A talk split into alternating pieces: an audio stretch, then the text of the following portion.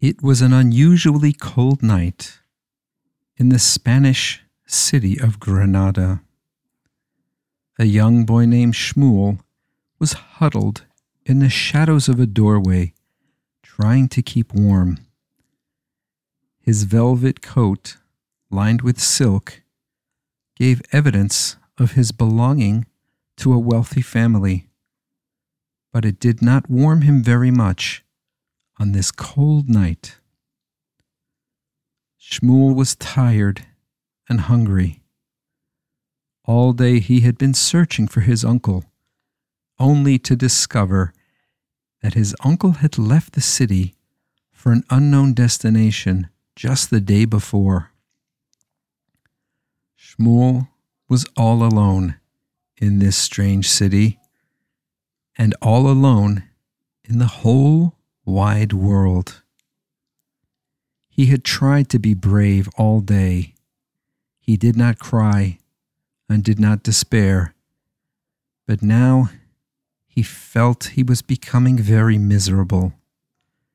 The events of the past few days returned to his mind. He remembered that just a few days ago, he had a happy, luxurious home in the city of Cordoba with loving parents.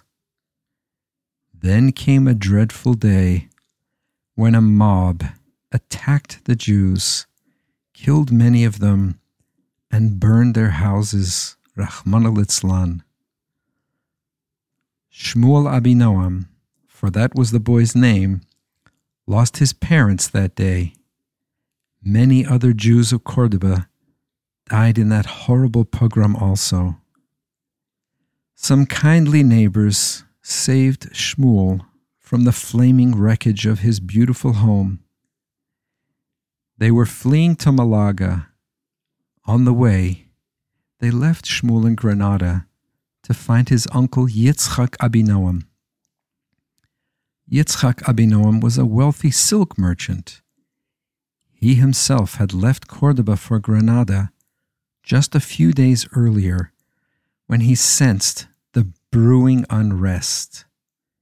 He went ahead to explore the possibility of moving the entire Abinoam family to Granada, so he was the only one of the Abinoam family, apart from Shmuel, who had escaped with his life. Tears rolled down the young boy's face as he shivered in the cold and remembered the horrors of the past few days and his lonely, day-long search for his uncle.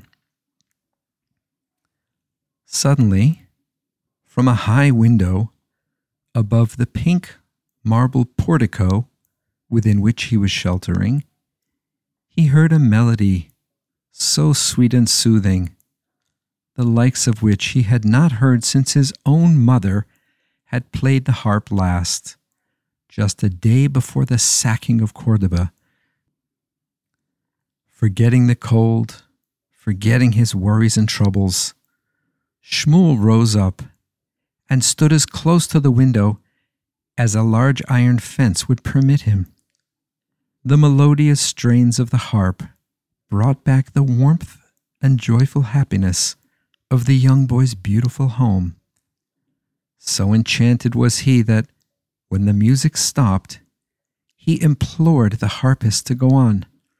"More, please," he called to the window, and indeed, a few seconds later, the harp sounds returned, as did the memories of happier days.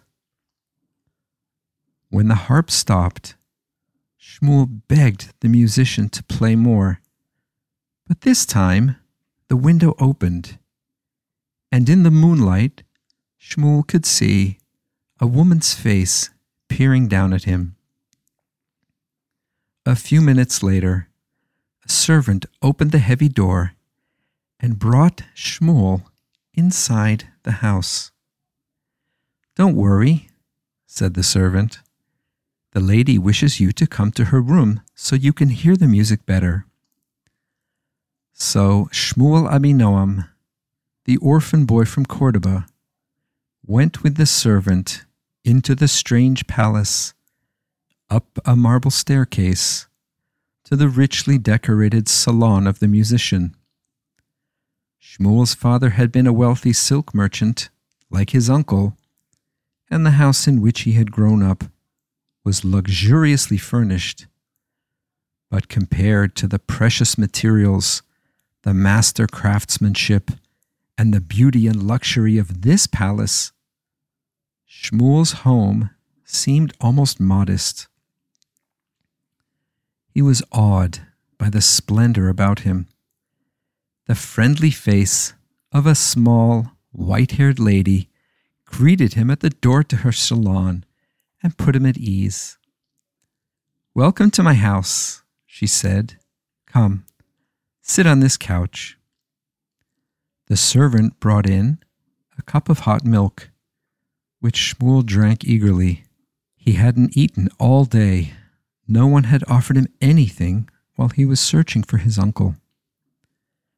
Shmuel was very grateful to the lady, not just for playing so beautifully on the harp, but because of her kindness.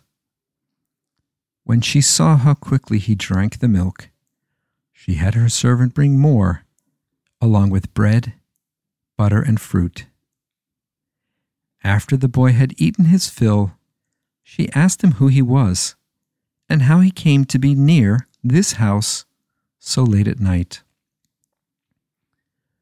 The questions of his gracious hostess reminded Shmuel Abinoam of his misery, which he had forgotten for the moment. So, with tears in his eyes, he told the old lady his story. After he finished his tale, she said, "Well, until you find your uncle, you may stay here with me, and you will want for nothing." "I am a Jewish boy. I cannot eat what you eat. I will not pray to that which you pray to. My parents would never forgive me if I abandoned the faith for which they died." "Don't worry, Shmuel," answered the old lady. "I am also Jewish. I will see to it that you will grow up the way your parents would have wanted. I am alone in this huge house. It will be good for me to have someone to care for and to teach to play the harp." Shmuel's eyes lit up when the kind lady mentioned that she would teach him to play such beautiful music. Happily, he went to sleep in a warm, soft bed in a private room that had been prepared for him by the old lady's servant. From the depths of his heart, he thanked HaKadosh Baruch Hu, who had come to his aid when he thought he was lost and alone.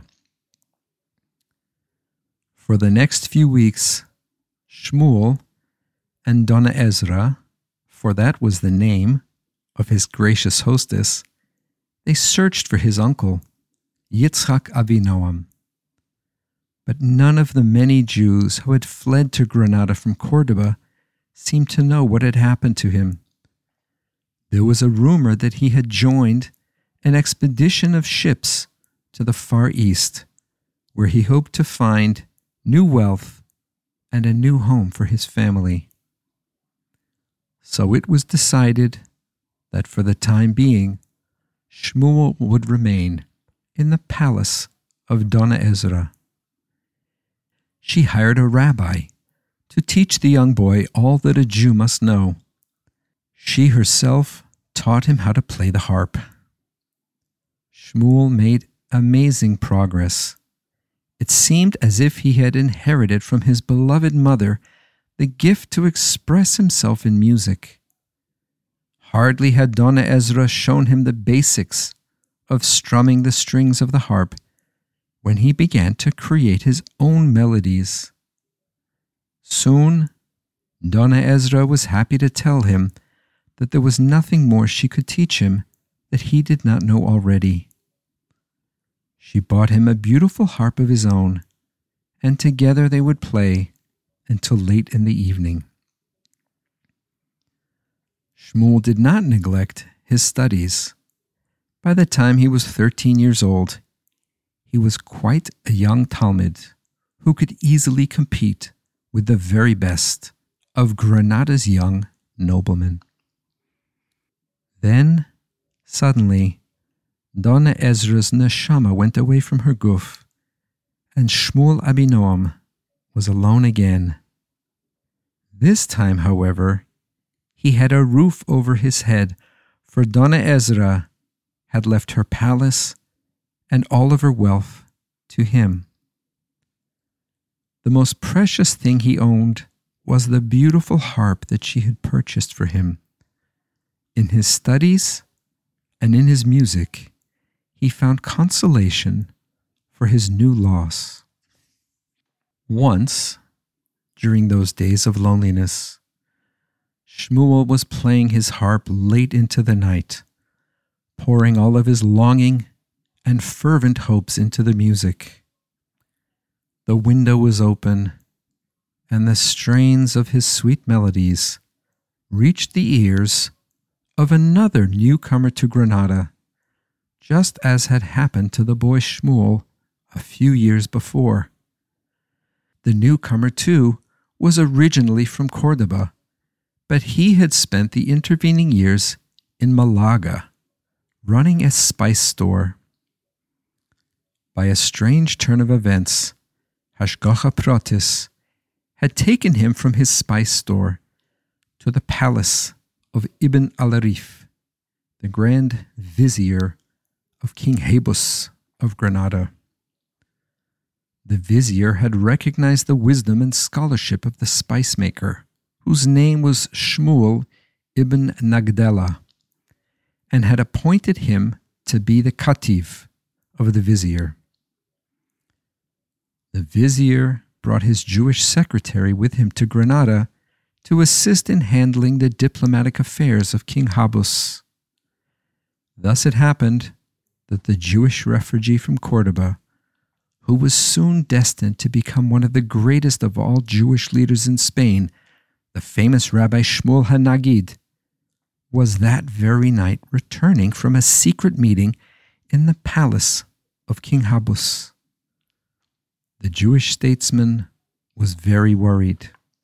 King Habus, the ruler of the Arab Empire in Spain, had been in a rage.